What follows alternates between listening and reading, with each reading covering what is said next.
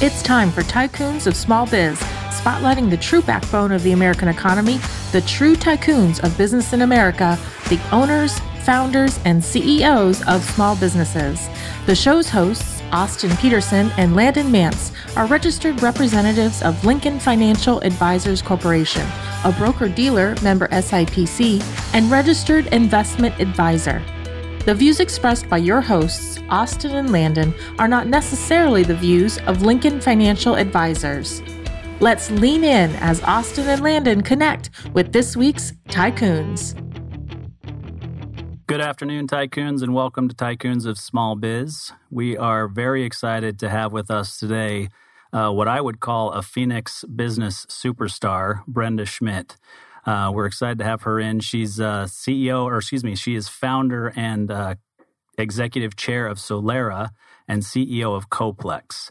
And we're excited to have her in studio today and and uh, be able to get her feeling on what's going on today in the in the business world, innovation wise, COVID nineteen, lots of topics that we'll cover today. So we're very excited to have you here today, Brenda. Welcome to the show. Thanks so much, Austin.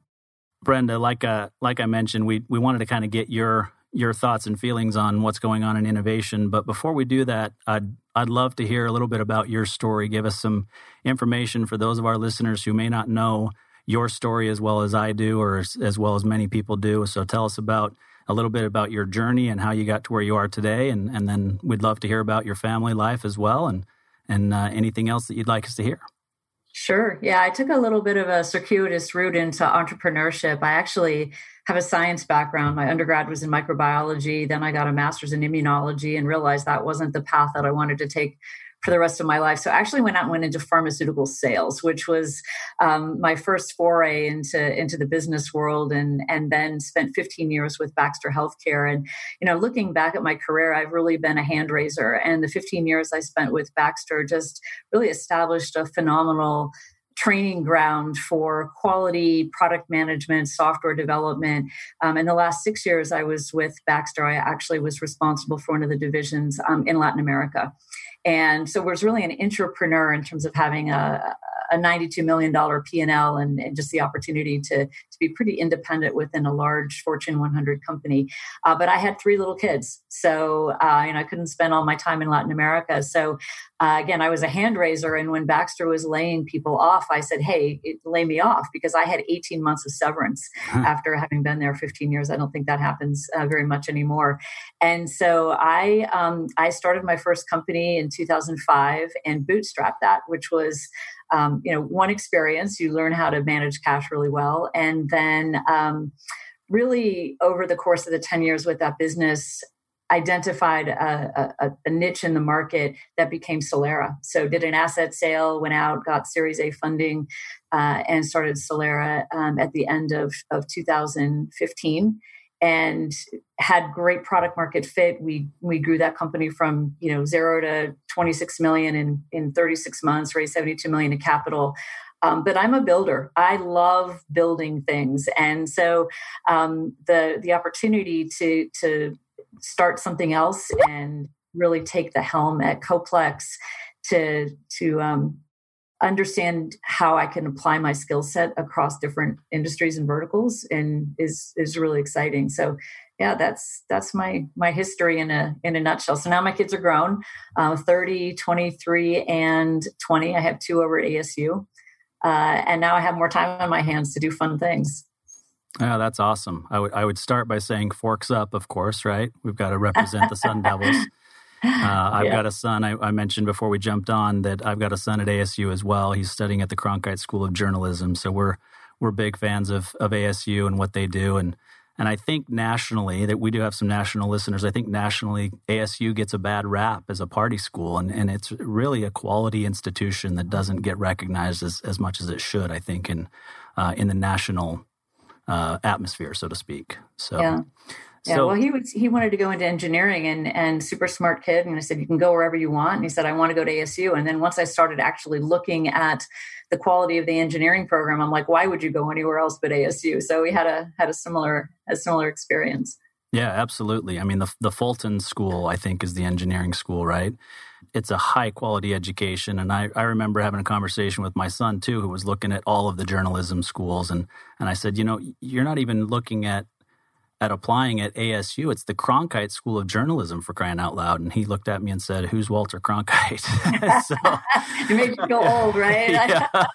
it, it's those types of things that make us realize how much older we are than our kids, right? So yeah. uh, that that puts us right back in in our place. So I think your journey's been incredible, right? And and you know where Solera is today, and and where you brought it to, and then just the fact that you're you're kind of not really taking a step back, I would say, but jumping into something new where you have more of an impact on the building, like you said, right? Because you, you called yourself a builder, which I think right. is awesome. And and for those who don't know, I mean, tell us what Coplex is and what Coplex does on a day to day basis um, for entrepreneurs, and then I want you to lead right into that, into what you think the current state of innovation is today.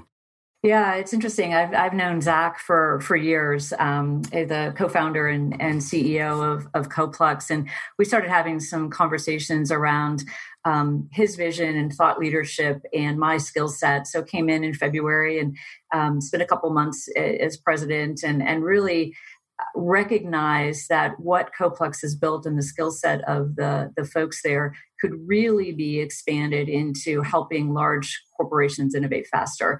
And so I think this, I'm, I'm there to really lead this next chapter of Coplex to really uh, I think um, combine the, the flexibility, innovation, and speed of a startup methodology with the need for large companies to actually innovate faster and disrupt their own industries. So if you look at somebody like um, McKinsey said, you know, 80% of corporate executives feel that their business are, are at risk for disruption. And you see all the venture money going into these startups. And so um, I think that, that companies are really looking at how they're doing innovation very differently. And there's some white space there that Coplex can take advantage of in a variety of different industries. Brenda, obviously, we are living in unique times right now. Um, but even prior to these times, I, I think that innovation is starting to be realized in so many different industries, um, even our own industry we are seeing things change uh, on on a daily basis. So we're we're trying to keep up best we can, but it just seems so uh, so relevant to talk to you right now because of the, the the times that we're living in right now. So, kind of the the follow up here is, um, you know, with the current pandemic, how how in your experience here, how how is this the times that we're living in right now? How are how are they affecting innovation with some of these companies that you that you see and have experience with? Yeah it's interesting. It's one of those inflection points that we'll look back and said wow this really what made a difference in how people thought about innovation. And and where we really focus is around digital business models whether that's saas or you know platforms or two-sided marketplaces. And there's a lot of both regulatory and market tailwinds now to help fuel uh, folks thinking about digital business models. If you think about the restaurants that went to takeout, and that was just a, a really horrible experience for a lot of people because that wasn't a business model that they needed before.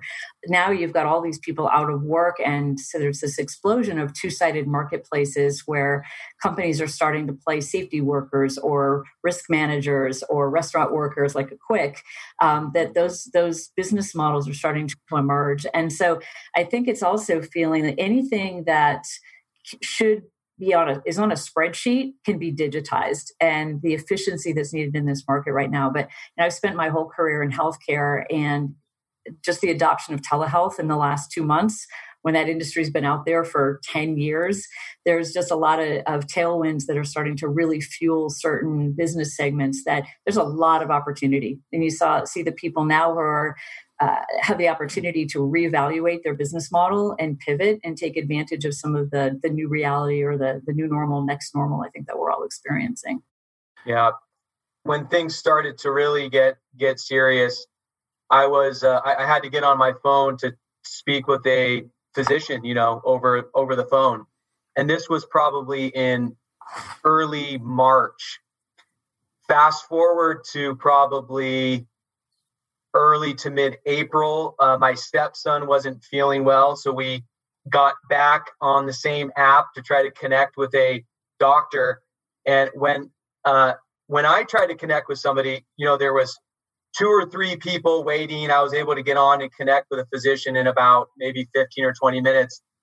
The second time, it took us about two and a half hours because there was there was about 50 people waiting in line per physician and they had you know half a dozen or a dozen physicians that you could choose from. So uh, it's it's pretty crazy how how quickly things have been things have been moving. Yeah. Well especially around telehealth you had three convergent um, things happening. You had one people are just more comfortable with video chats right? We're on video all day long now conducting business. And then awareness. A lot of people didn't realize that telehealth was available to them. And third was the reimbursement. You know, once the Center for Medicaid and Medicare Services made telehealth reimbursable for Medicare, all of a sudden it became a real viable business. And so see a lot of folks taking advantage of that. But that, that's just one example, I think, of how digital business models are going to start to really emerge. And it's putting pressure on companies. And I think that's one of the reasons that uh, Coplex is looking to pivot into that area. Um, if you th- think about kind of the, the progression of innovation in companies. You had you know r&d and, and labs and and then it really progressed into corporate venture capital and some m&a but what we're really seeing now is the sort of corporate venture builder around those companies needing to take their best ideas and and and put them into autonomous business units and spin out companies that they have significant advantages in doing that over a startup who are who are going to just either disrupt themselves or they're going to be disrupted by somebody coming into their industries. So we're seeing a lot more focus on, um, on, on those types of strategies within companies now. Yeah, I think I think that's a huge point, right? I mean, when when I went out on my own and, and started building my own business, many of the reasons were things that you mentioned, right? Where it's large organizations, and I would raise my hand and say, why don't we do this or couldn't we do this? And and the response that you get is, well, that's that's not the way we do it, or mm-hmm. we've always done it that way, so why would we change it, right? And and it does happen that way a lot in large organizations, and so I think you're really onto something where they create separate business units or they have you know an innovations unit or you know whatever it is that you know you can fill us in more on on what it is specifically that you're recommending that they do but when you've got people who are constantly looking at the business to identify opportunities to do something different and innovative. You know, we don't have to go that far to look at businesses that you thought would be around forever. Blockbuster comes to mind, right? You thought Blockbuster video would be around forever and you couldn't fathom them not being there. And now, you know, not only did it go from Blockbuster to Netflix with the DVD delivery at home to then full online streaming, right? And we may even look at it now and say, well, they can't do anything besides streaming. I mean, what what's more useful or you know right. user friendly than streaming? But there are other innovations that will come in many many industries, and you're right. The small the small businesses tend to be getting all of that funding because they're not bogged down in the corporate culture or the issues that that go on in large organizations, and they're just looking at things differently. And and you know whether it's social impact businesses or what you know many different things that are being looked at differently by the newer and the younger entrepreneurs today compared to in the past right? Yeah I mean, it's, it's di- very difficult for larger organizations to disrupt themselves because all of their um, incentives are aligned with typically quarterly performance. And so you've got um, sort of unwielding corporate governance you've got legacy technology um, you have an incentive to drive performance and um, it's really difficult and, and just dna of the culture of the company and it's really difficult. I, I say it all uh, uh, uh, just this past week we were having a, a workshop with a large company and they were like oh but we'd have to build up this infrastructure and we'd have to do this and do that. And i said if you were a startup what would you do? What would you do to disrupt you? And you wouldn't have all of that infrastructure and you wouldn't have all of the things that they're thinking about. You do it very um, scrappy you know i go you've got to think scrappy and and that's it's sort of so how can we have the foundation of a fortune 100 company and all of the great learnings and industry expertise and clients with the scrappiness of a startup? And i think that's what we're really trying to infuse in these companies with an outside perspective. Yeah i think i think it's hugely important. I mean one of the probably the biggest lesson that i remember from business school. And I tell people all the time that the, the biggest value that I got from going and getting an MBA was really about the network of people that I met and the ideas that were exchanged rather than the education itself. Not that the education's not useful, but I, I personally believe the network was more useful to me. Um, but one thing that I that I take away, and I really try to make sure that I put that to the forefront all the time, is the concept of sunk cost. Right? So many businesses get wrapped up in, well, we spent millions of dollars building this, and so we've got to make this work. Well, the reality is that money's already spent, and so it shouldn't dictate how you make your decisions going forward. Mm-hmm. And it's a really hard concept for business owners or unit leaders or whatever it is to to actually live by that day in and day out because they know that they made a decision that may have been wrong and they spent millions of dollars making that wrong decision, right?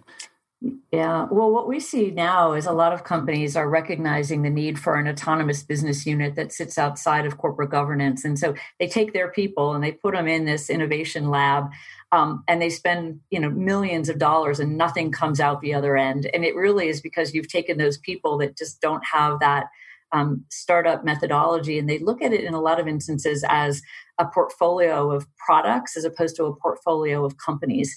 And they don't have the rigor around stage gating. When you're a startup and you don't have a lot of cash, you get very disciplined around pivot, perish, or persevere, right? And let the best ideas come and, and push those out as opposed to, um, you know, just keep putting money in because it's somebody's project. Yeah. And I think that's one of the, the advantages is really helping them um, harness their ideas from across the company and then figuring out which ones are those the best ones and then and then helping them you know execute effectively that's just not in not in their dna so you, you already mentioned you know restaurants pivoting to delivery right? And we're seeing more and more community kitchen type setups right? Where you've got multiple brands sharing a kitchen and they're doing delivery only no in-house dining all that kind of stuff. And so the, you know that's an example of something that's changing, right? Any any other examples you'd give us of of things that are already changing, either due to the COVID nineteen pandemic or just kind of what's going on in the in the marketplace today, and and what forces do you think are driving that change? Yeah, I think the the forces that are driving is is a need for efficiency. People are worried about cash and they're realizing, wow, I could actually do things differently and be more efficient and, and cash efficient. And um, and then I think there's a really big focus, and this has happened for a long time around user experience. Like how can we take experiences and make them really good. Amazon has sort of spoiled us all, but there's a lot of really frustrating experiences out there that there's successful businesses that could be disrupted by people just making the consumer experience better. To your point around, you know, spending, um, you know, two and a half hours on the phone, uh, there's a lot of those experiences. And and the other piece around, I think, even in in insurance.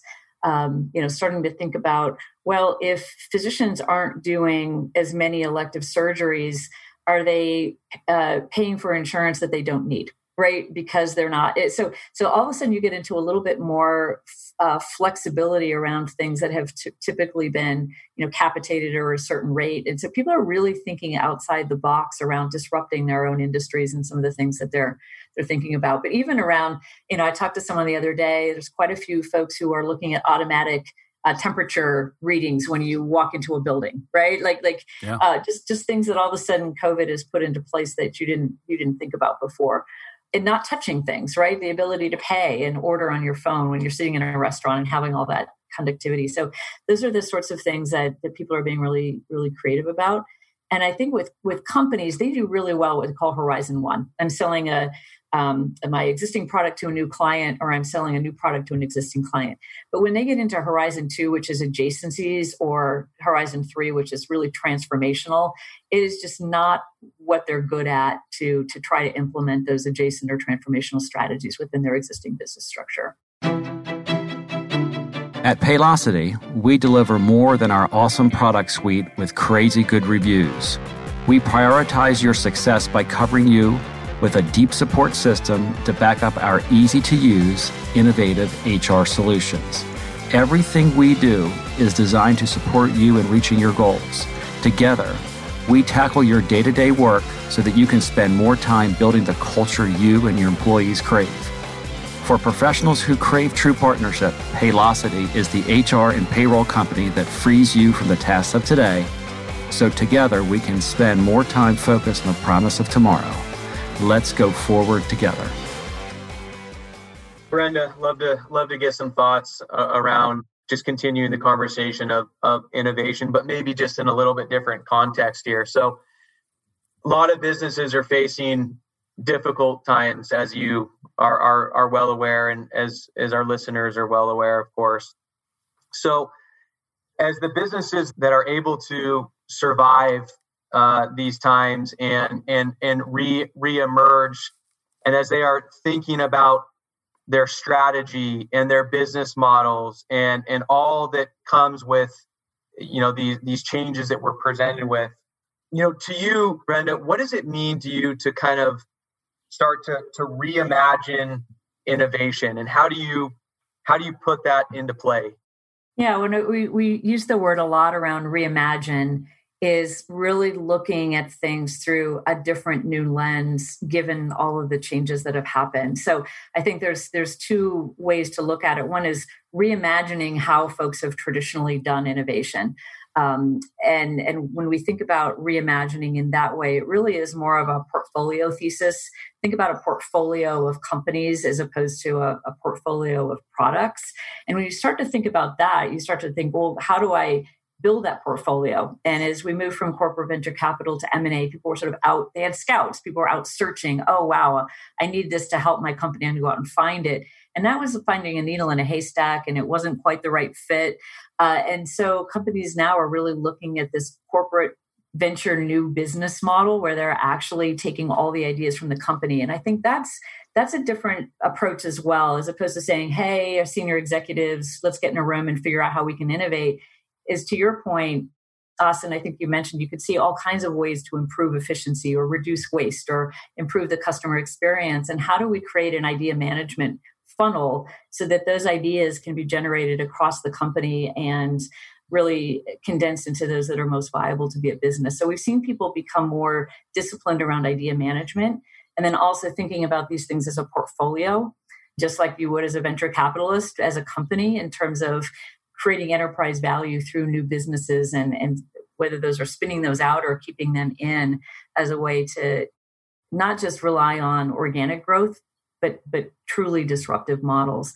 And and so that's that's I think what we're seeing a lot of right now is um, thinking about actually how to sell things to your competitors, how to cannibalize your own market share. So we're seeing much more of that because things have shifted so uh, fundamentally that people are willing to think out of the box more than they were before, really transformationally. Yeah, I think it's an indicator of where we are today, right? I mean, it it's I'm not that old. I I think I'm older than Landon, but I'm not that old of a person, right? But you know, I was born in the 70s.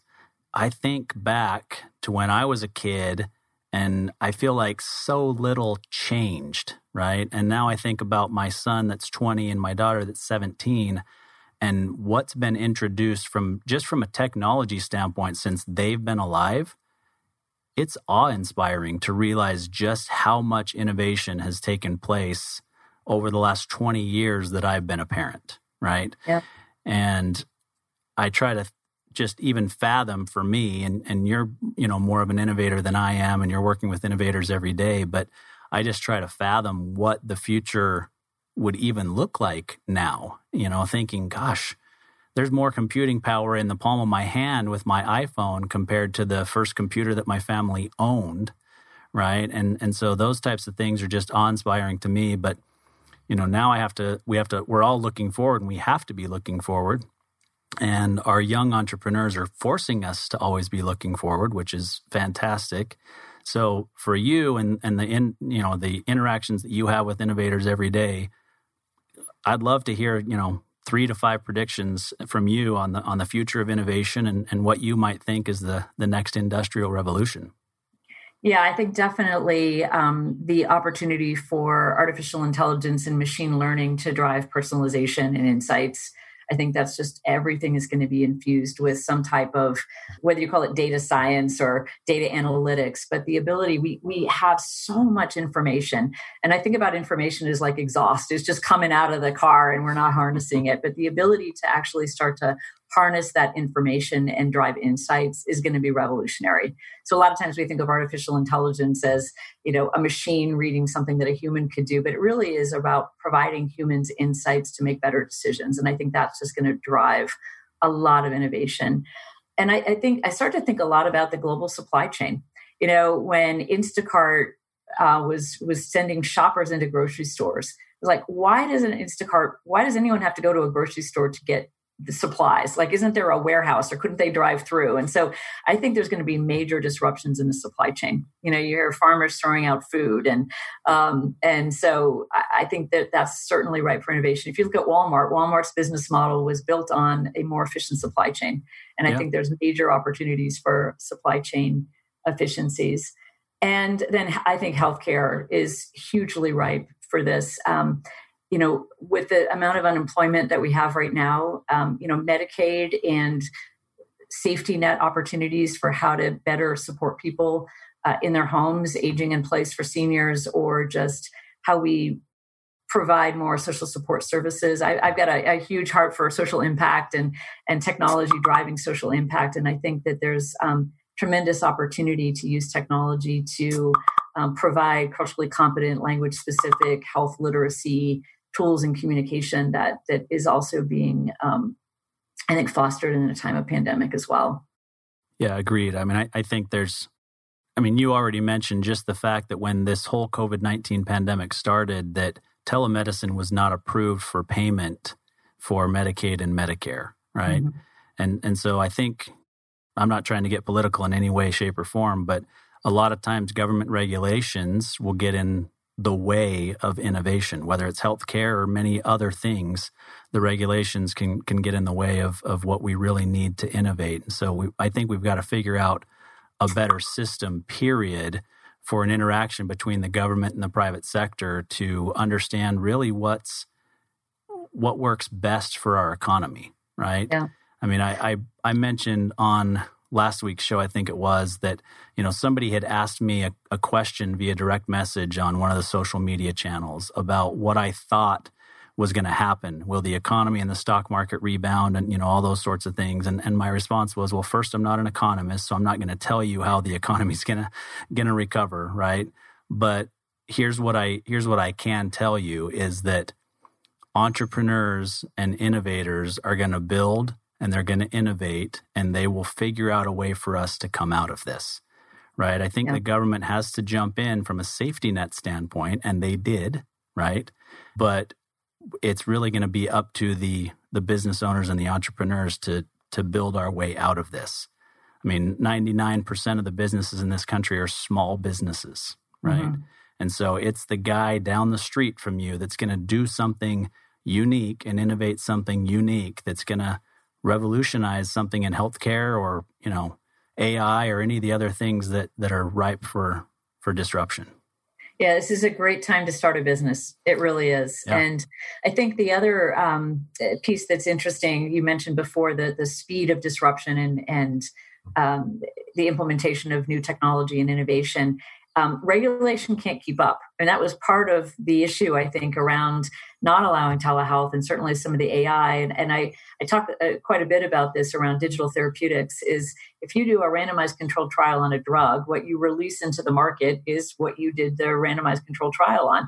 If you think about AI driven digital therapeutics and some other types of technology, it is inherently always changing and improving. It can never look like the thing that you did that randomized controlled trial. And so, where does that oversight come from?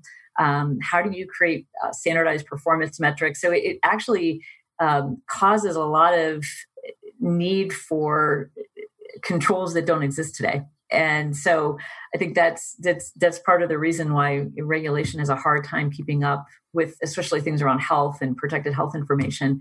Um, but this has been a good for good for those technologies in healthcare. The realization that um, more things have to happen in the homes, more data connectivity and interoperability needs to happen. So I'm I'm I'm cautiously optimistic that that that we won't take a step backwards when this is over. Yeah, I, I agree with you. I think you know, and Landon mentioned this earlier, the telemedicine. I mean, we've had you know, my daughter has a thyroid condition, and you know, some other things that that she has to have regular follow ups for. Well, mm-hmm. we've we've had telemedicine follow ups instead of in person follow ups And I start to realize that there's probably never a reason for us to ever go see the doctor in person for that type of follow up. I don't have to get in a car and drive across town and, and go into the office.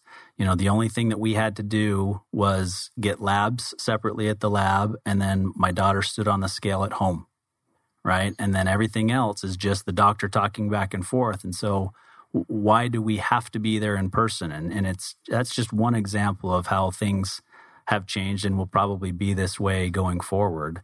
Um, well, I know it's a, a, national program, but I think we're we're benefited by Arizona being a a um, startup and business friendly environment because we have like the um, the fintech fintech sandbox, right? So you can come in and experiment in different financial models and, and business models independent of the regulation that's uh, governing those industries. And so, and I said, gosh, we need an insurtech sandbox and some other sandbox here. Yeah. But the fact that we have sandboxes and that um, you know we we have two sided marketplaces here when where we've decided those are 1099 employees they're not full time employees and that's really driving an explosion in those two sided human capital markets and it's a good place here in Arizona to, to start a business we've got a great um, ecosystem. And I think over the last couple years, I've really tried to become more, you know, part of that. I joined the the board of directors of the Startup AZ Foundation, and really diving into how can we continue to foster and support entrepreneurs in that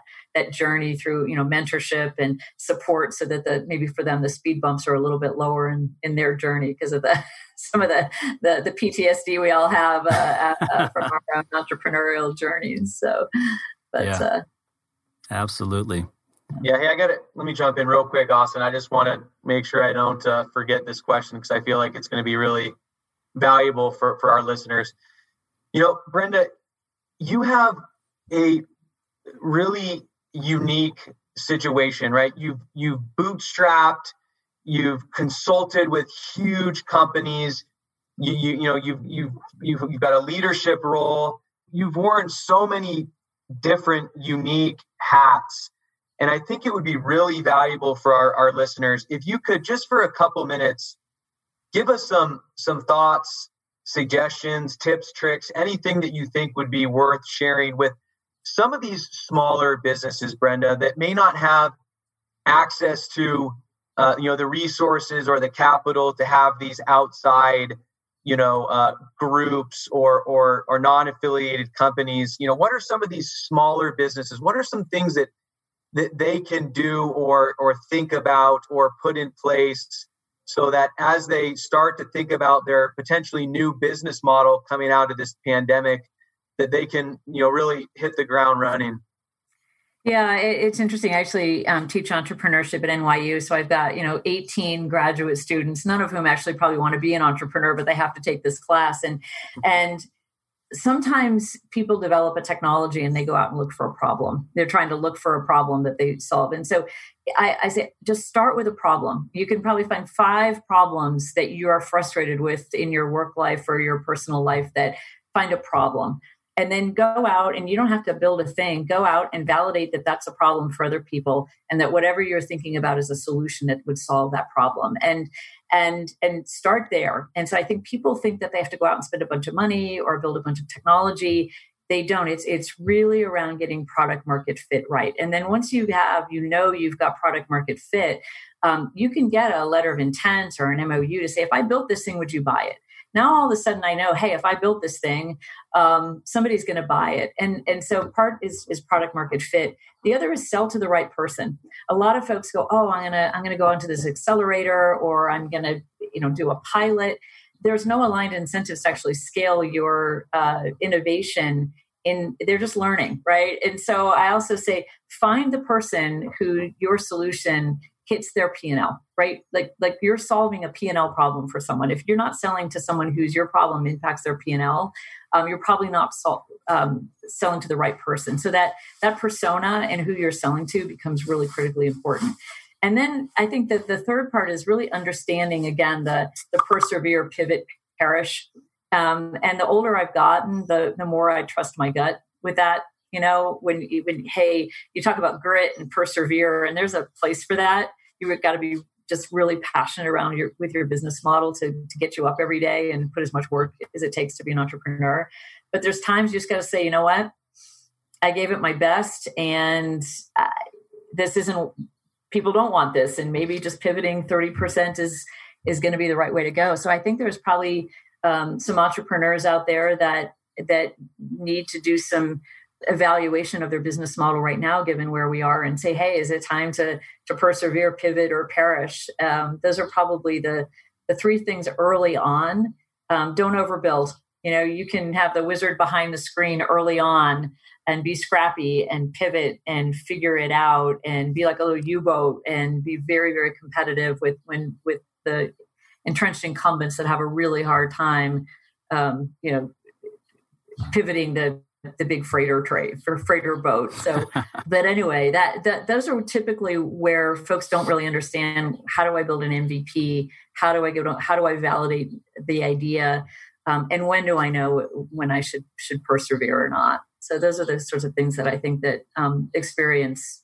There's a lot of wisdom with experience. Yeah, yeah. agreed. I'll, I'll, definitely hold on to the uh, persevere, pivot, or perish. I haven't heard it put that way before. So that uh, you know the the three P's.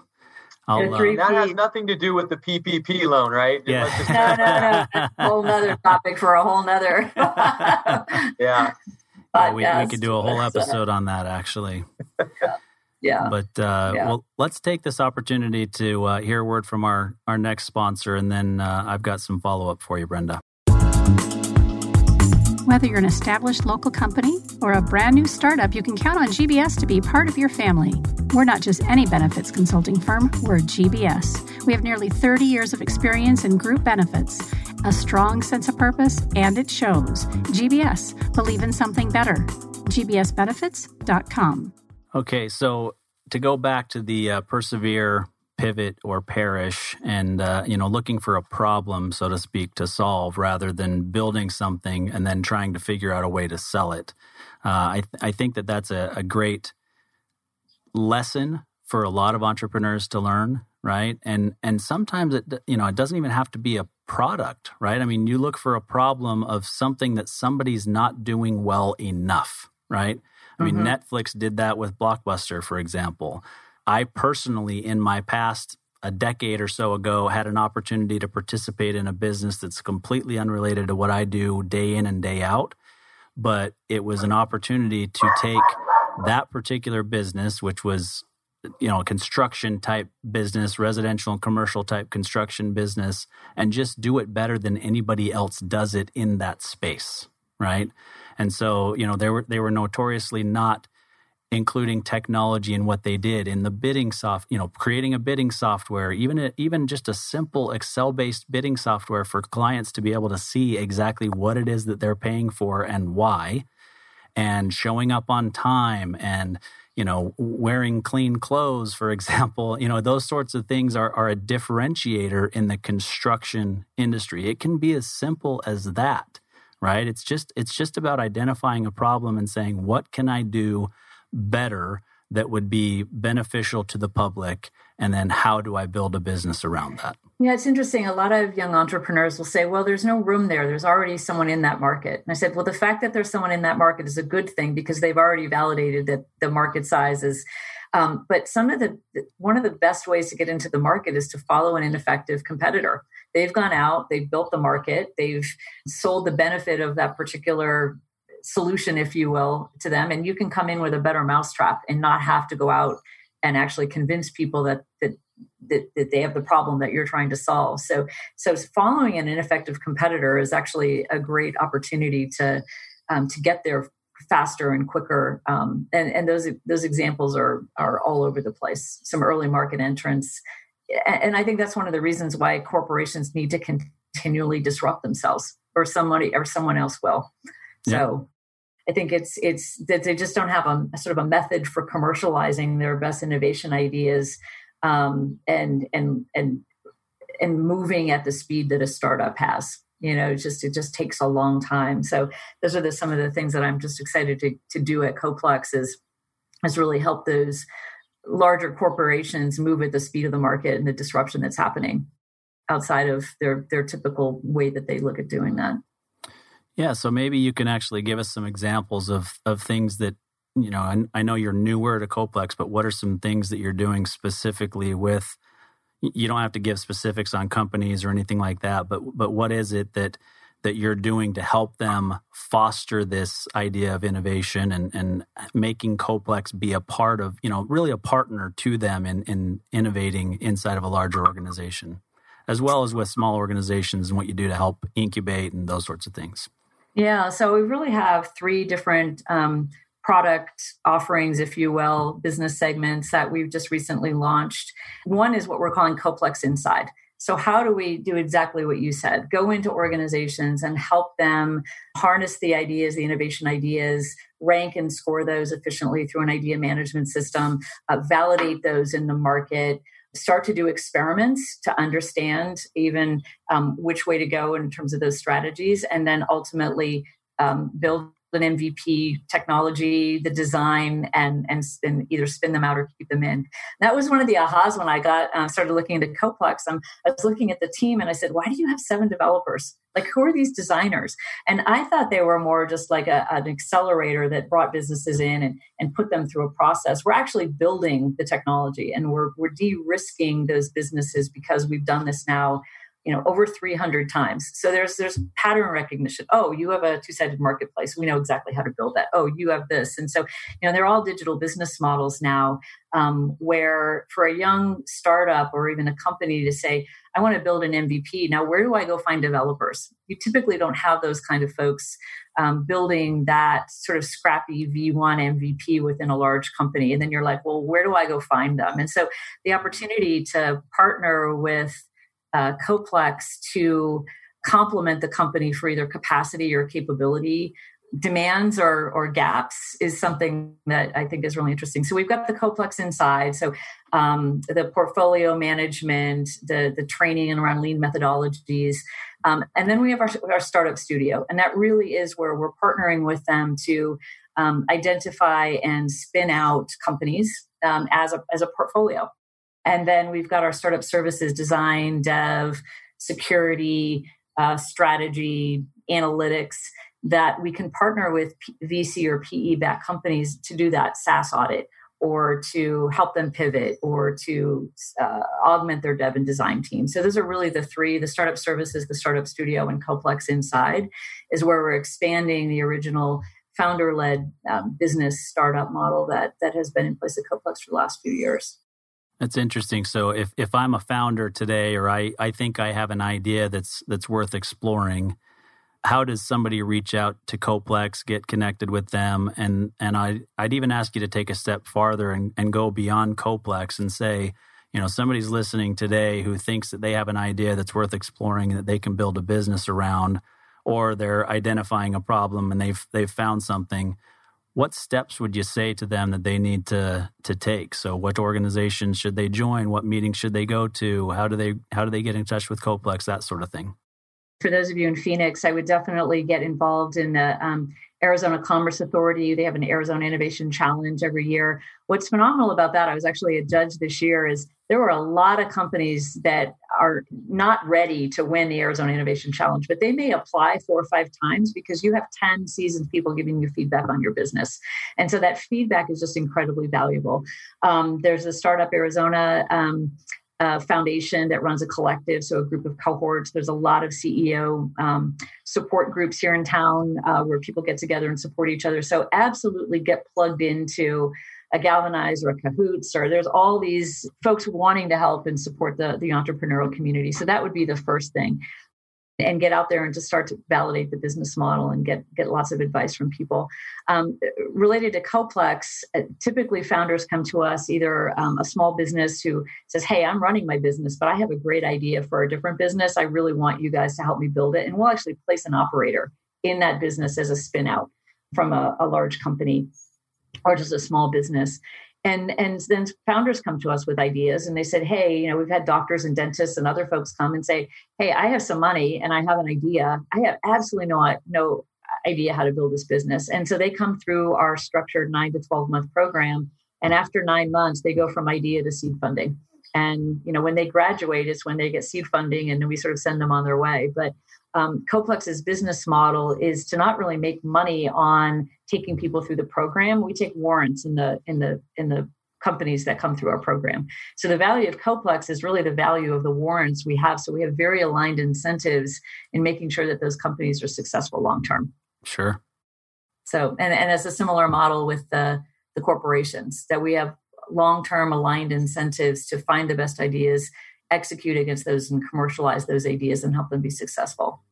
I think that's so valuable to be able to get that feedback, right? Whether it's whether it's at Coplex or just other people that you may know that have some background in something, right? Whether it's the type of idea that you're looking at or the business that you're that you're thinking about starting, having outside feedback that's unbiased and can give you some, you know, I mean, you're you're technically biased, right? Because like you said, the warrants and you're you're you're aligned to help them, but but you're also not going to spend your time, your energy, your resources to help them build something if you don't see that it's going to turn into a viable opportunity right. for for Coplex or for the founder. And I would say more often than not, when a founder comes to us with an idea, it's it pivots. Um, once you actually start going out and doing a lot of the um, we call it assumption testing so we do a whole lean canvas and then we have, you know, it's filled with assumptions. And so we said we assume that, and then we we list all the assumptions we just made, and then we force rank them. Okay, what are the most important assumptions that we just made? That if we got that wrong, um, it would impact our ability to launch this business. And so then we go out and we create experiment cards, and we go out and we test all of those assumptions. And and that discipline and rigor around the process early on saves a lot of heartache later and i think that's that startup methodology is is what's been helpful but almost all of them pivot you know early early on as you're learning more um, around what the market actually wants and, and that um, speed to to market i think is important that speed to speed to information but uh, yeah so it's kind of fun something coming up here in august hopefully we can have it on site is coplex partnered with um, asu their heal lab and the maricopa County Medical Society. And so we're spending two days. We're getting healthcare workers together, physicians, but also nurses, dentists, and leaders in their field, and saying, hey, here's how you guys can become entrepreneurs and here's what that process looks like and and going through all the here's what legal looks like and here's regulation and here's how you should think about it and here's the methodology. So i'm really excited about that to combine medical practice healthcare practitioners with the lean startup and we're going to have some fun speakers. Um, robert groves who's the chief medical officer at banner is going to be on a panel and some other folks who are um, you know it, even with the large institutions innovators in this community i think um, it, I, I like to see those um, sort of disparate stakeholders come together and start supporting entrepreneurship more broadly. Yeah, that's awesome. Yeah. Brenda, we very much um, will be excited to have you on the show again sometime in the in the in the near future because we want to we want to hear more about your your progress that you're making with all your endeavors. But um, I think it would be really cool, Brenda, just to hear you know a couple minutes as we're pushing up against time here where do you see yourself in the next handful of years? You you've accomplished a lot in your career and you've given back to the community in so many so many ways. Um, I can't imagine that you have a lot of free time on your hands right now, but assuming that your some of your time does free up in the future, where do you where do you see yourself and what do you what do you see yourself doing in the next you know three three five years? Yeah, well, I'm actually co-founding another company. I, I when I left Solera, um, I uh, joined up with a co-founder actually in San Diego to really have a brand new market model in healthcare. And it's going to take a couple years to get that off the ground. And I told the Coplex people, I'm like, hey, I've got this side thing over here I'm working on, but um, you know, I, I, I'm putting some energy into that. Is actually a mutual membership and market exchange as a proxy for single payer in the healthcare system to actually extract value for things that have a long term ROI, like social determinants of health. So, spending some time there, I like big market, I like making markets. And so I spent a lot of time thinking about white space and, and making markets. So I think I have a, a you know, I'm, I'm, committed to Coplex. I'm super excited about the business. I think I have another couple startups in me after this. I would love to write a book. Um, and I actually love to teach. So now I'm I'm part time at NYU, but you know I don't think I always said retirement is when you hate what you do and you want to stop doing it. so I can't imagine like not working. sure. But you know the startup thing is hard. I've probably got a couple more. You know I've got Coplex for uh, several years, and then probably a couple more after that. And um, but I really love um, mentoring. I like teaching. I wouldn't mind writing a book. So again, taking a pack- packaging up 30, 35 years of of wisdom and and maybe helping some other folks um, in their on their journey is is something I'd really like to do. I, I think cool. that yeah, I think that's awesome. We uh, actually our guest last week. I don't know if you listened to the show, but our guest last week has a program that he put together with the guy who wrote. I'm blanking on his name right now. Mark something Hansen uh, wrote Chicken Soup for the Soul. Mark Victor Hansen wrote Chicken yeah, Soup for the Soul, and so he he partnered with him to uh, to help entrepreneurs or really anybody who wants to to write their own book. And it's it's called "There's There's a Bestseller in in You." Essentially, is is what it is. and so, phenomenal. Yeah, yeah it, it's yeah, a fantastic it's old, program. You, yeah, you can self publish just like you can put music out on the internet, and um, but that's that is. Um, that's yeah that's interesting. I'll have to i'll definitely have to to check that out. But i know you know i bootstrapped uh, the first company viridian and i didn't know anything about institutional capital. I, I i didn't even know how to give away equity to advisors. I was people thought i was stingy. I'm like i just don't know how it works. And so i um, when i started going out and saying hey i need to raise some money to build a technology platform for solera um, i went out and i bought venture capital for dummies. Like literally like because that's it that's the only you know and so there's room for books out there around you know entrepreneurship i'm sure there's an entrepreneurship for dummies but you know there's definitely like sort of a stepwise here's everything that you need to know at a very elementary level to start those conversations and prepare yourself for success so. There's no doubt about it and i, I think that the reality is regardless of whether there's 150,000 books on entrepreneurship out there Brenda Schmidt's journey and the way that you view it is different than those people, right? Well, I think it's interesting, even just being a female entrepreneur. That journey is just different. You know, we it really there is a gender difference, and and I would also it's funny I say whether it's a girl or a, or a guy, I go you know le- less PowerPoint, more Excel you know, I, I tend to be words. I'm a very visual person, but at the end of the day, those are our financial decisions and financial buyers, and less PowerPoint, more Excel. And so people get all worried about how things look. And like, you know, at the end of the day, it's the numbers. Um, so there's a lot of of learnings um, through that that journey as well. But I think just um, you know, venture capital PE, they look for pattern recognition. And so when a female entrepreneur walks in the door, we don't necessarily match pattern recognition. And I think that's part of the part of the problem. Or they'll yeah. say you have to have a co-founder. I'm like, who says says says who? You know, yeah. and so I, I really I have got six or seven female entrepreneurs that I mentor informally and you know share that experience as well in terms of you know your advisors are there to help you not tell you what to do and you know we're your experts not an order taker and you know just really be confident in your ability to do this which is sometimes you know as an entrepreneur often you feel like a fraud but uh, you know that's a whole nother podcast around you know the fake it till you make it early on but right. uh, um, but no, it's it's been a really fit, fascinating journey, and um, you know, once you're an entrepreneur, it's really really hard. Uh, I couldn't imagine doing anything else. Yeah, it it would be really hard to go back to work for somebody else at this point, I think. And and and you're right. I mean, I, I was going to mention it earlier that uh, one, our country does not have enough female entrepreneurs. Period. It, it's a problem. It's something that that I think needs to be fixed. And obviously, you're mentoring young women and and working with them to to help them, you know, get on that path themselves, which I think is admirable.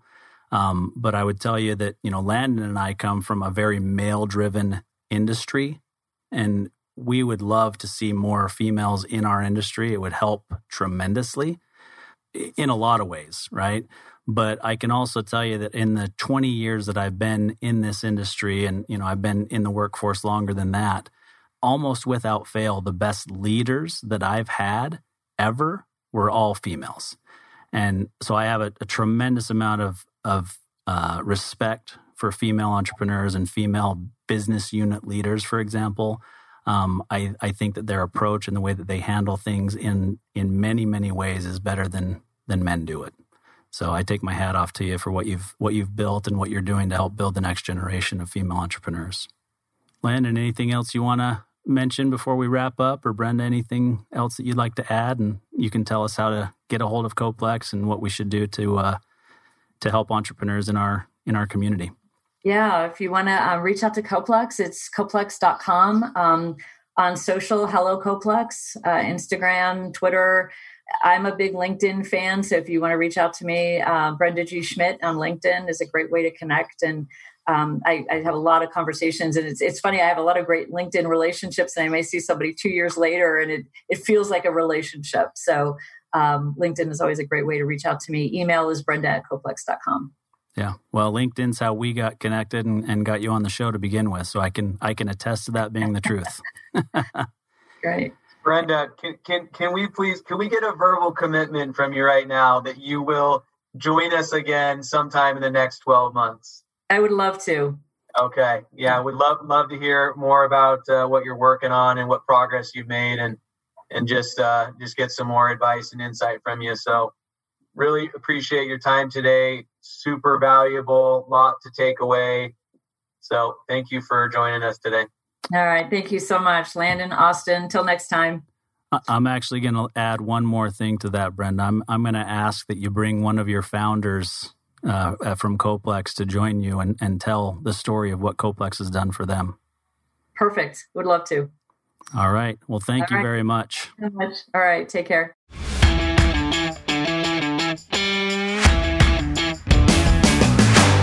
You've been listening to Tycoons of Small Biz, proudly hosted by Austin Peterson and Landon Mance.